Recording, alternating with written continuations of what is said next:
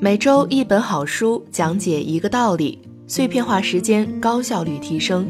这里是恋爱成长学会，这里是一书一心得。嗨，大家好，欢迎收听一书一心得，我是恋爱成长学会暖心哈尼姐的助理。今天我要先给大家讲一个真实的故事。在美国佛罗里达州的一所中学，一个高中二年级的学生拿着菜刀砍伤了自己的物理老师，原因是在一次物理测验中，老师给他的成绩是良而不是优。在此之前，这个学生各科成绩都是优。他之所以砍伤老师，是因为担心这个良会影响他考上哈佛大学。一个全优生因为一份担心做出如此不近人情的事，很多心理学家因此来研究他，最后只能得出一个结论：孩子虽然智商很高，但情商太低。情商全称是情绪智力，指的是管理情绪的能力。智商是情商的基础。我们对事情的任何理解都是建立在智商基础上的，而情商的发展可以为智商的发展确立基本方向，催生智力产生更大的效益。今天我要分享给大家《情商》这本书。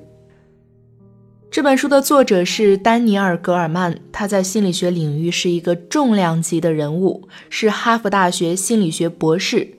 长期从事行为与脑科学的研究，多次荣获美国心理协会最高荣誉奖和终生成就奖。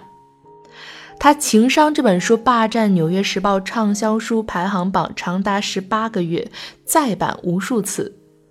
虽然情商这个概念并不是作者首先提出的，但却是他让情商这个概念变成了家喻户晓的一个热门词。今天我们就来说一说如何变成一个高情商的人。很多学员分手后来求助，想挽回，他们最常说的就是自己并不是真的想分手，只是当时跟男友闹情绪，冲动之下就说出了分手，没想到对方真的同意了。这就是典型的被冲动的情绪带着跑了。而高情商的人懂得管理自己的情绪，会做出更明智的决定，而不是把自己放到尴尬狼狈的位置。要想管理好自己的情绪，必须先认识自己的情绪，这就需要有自我觉察。自我觉察指的是在情绪爆发的时候，你能跳出自己看自己，就像是一个旁观者一样，意识到自己的情绪状态。这个呢，就是自省。一旦开始自省，你的理性思维就开始发挥作用了，这样就不容易被生理上的冲动先生杏仁核掌管情绪控制了。为了更好的理解自我觉察，我们来看流传在日本的一个传说：一天，一个武士质问一位禅师，让他解释什么是极乐世界，什么是地狱。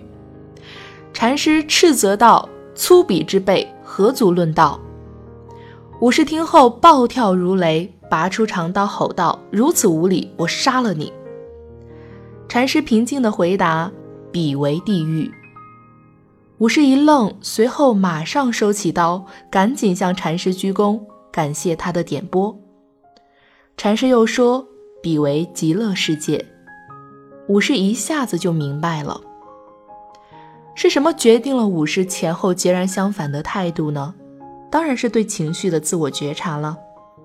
他态度的突然转变，说明他的大脑新皮层及时的出现了自省，开启了理性思维，制止了他的鲁莽行为。你看一看，下地狱和上天堂只在这一念之差，自我觉察有多么重要。可以这么说，自我觉察就好比情绪管理的按钮。关键时刻打开这个按钮，我们就有可能成为自己情绪的主人，让情绪向着自己希望的方向发展。要做到这一点，你必须对引起自己坏情绪的想法提出质疑或者批评，用一种能让自己缓和下来的理由说服自己，实现对情绪的控制。比如说，你跟男朋友约会，等了他半小时了，他还没到，你很生气。觉得他根本不重视这次约会。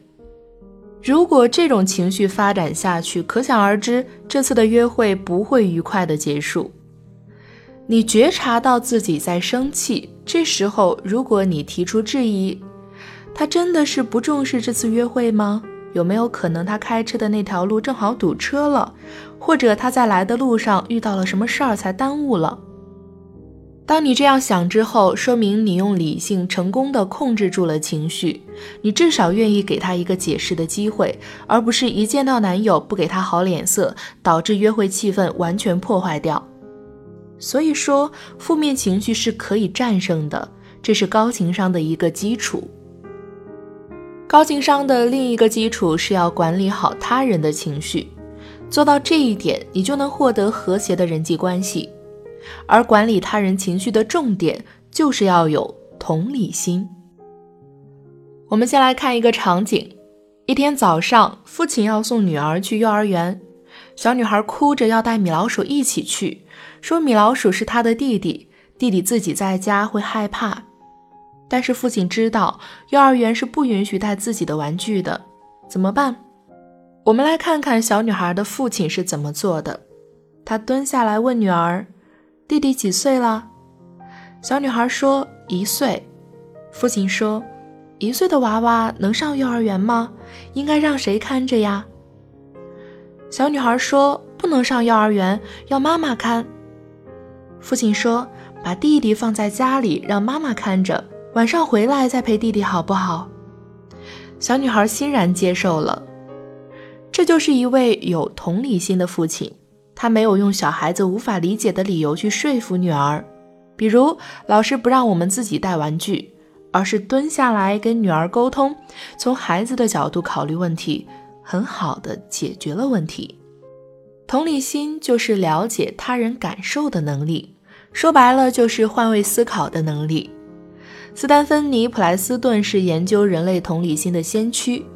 他的研究发现，我们在体会自己的感受和他人的感受时，大脑神经系统的活动几乎是一模一样的。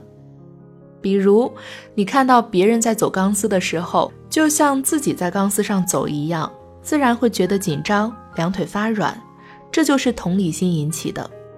在恋爱婚姻中，因为彼此更亲密，冲突也就更多，同理心就显得更为重要。比如说，某天老公下班回来，因为一点小事冲你发脾气，这个时候很多女生只有一个想法：你竟然敢对我发脾气！但是如果我们能够站在他的角度上考虑一下，他一定是在外面受了什么委屈才控制不住情绪的。其实他需要的是安慰。那么这个时候，你不仅不会跟他吵起来，还会通过安慰把他的情绪安抚下来。所以有时候你觉得别人的老公怎么那么好，别的夫妻为什么就不吵架？那是因为他们用了高情商的方式来管理彼此的情绪。以上就是成为一个高情商人的两点基础：自我觉察和同理心。当我们能够觉察管理好自己的情绪，通过同理心管理好别人的情绪，我们就可以慢慢的修炼成为一个高情商的人。收获和谐的人际关系和甜蜜的亲密关系。很多姑娘来咨询，跟我们抱怨说，男朋友怎么永远都不能及时 get 到自己想表达的意思，自己明明说的是东，他愣是理解成西。就因为这个问题，两个人没少争吵，最后自己都怀疑他是不是故意的，就是不爱自己了，所以才不用心听的。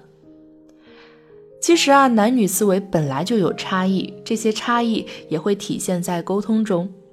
如果不能够处理好这些差异的话，就会出现两个人互相不理解对方的想法，继而发生矛盾争吵的情况。添加我的助理咨询师恋爱成长零零六，让我们告诉你怎样解决男女思维差异的问题，手把手教你一套让他秒懂你意思的话术，让你们之间再也没有误会。感情越来越甜蜜。好啦，今天的节目就到这里，我们下周再见。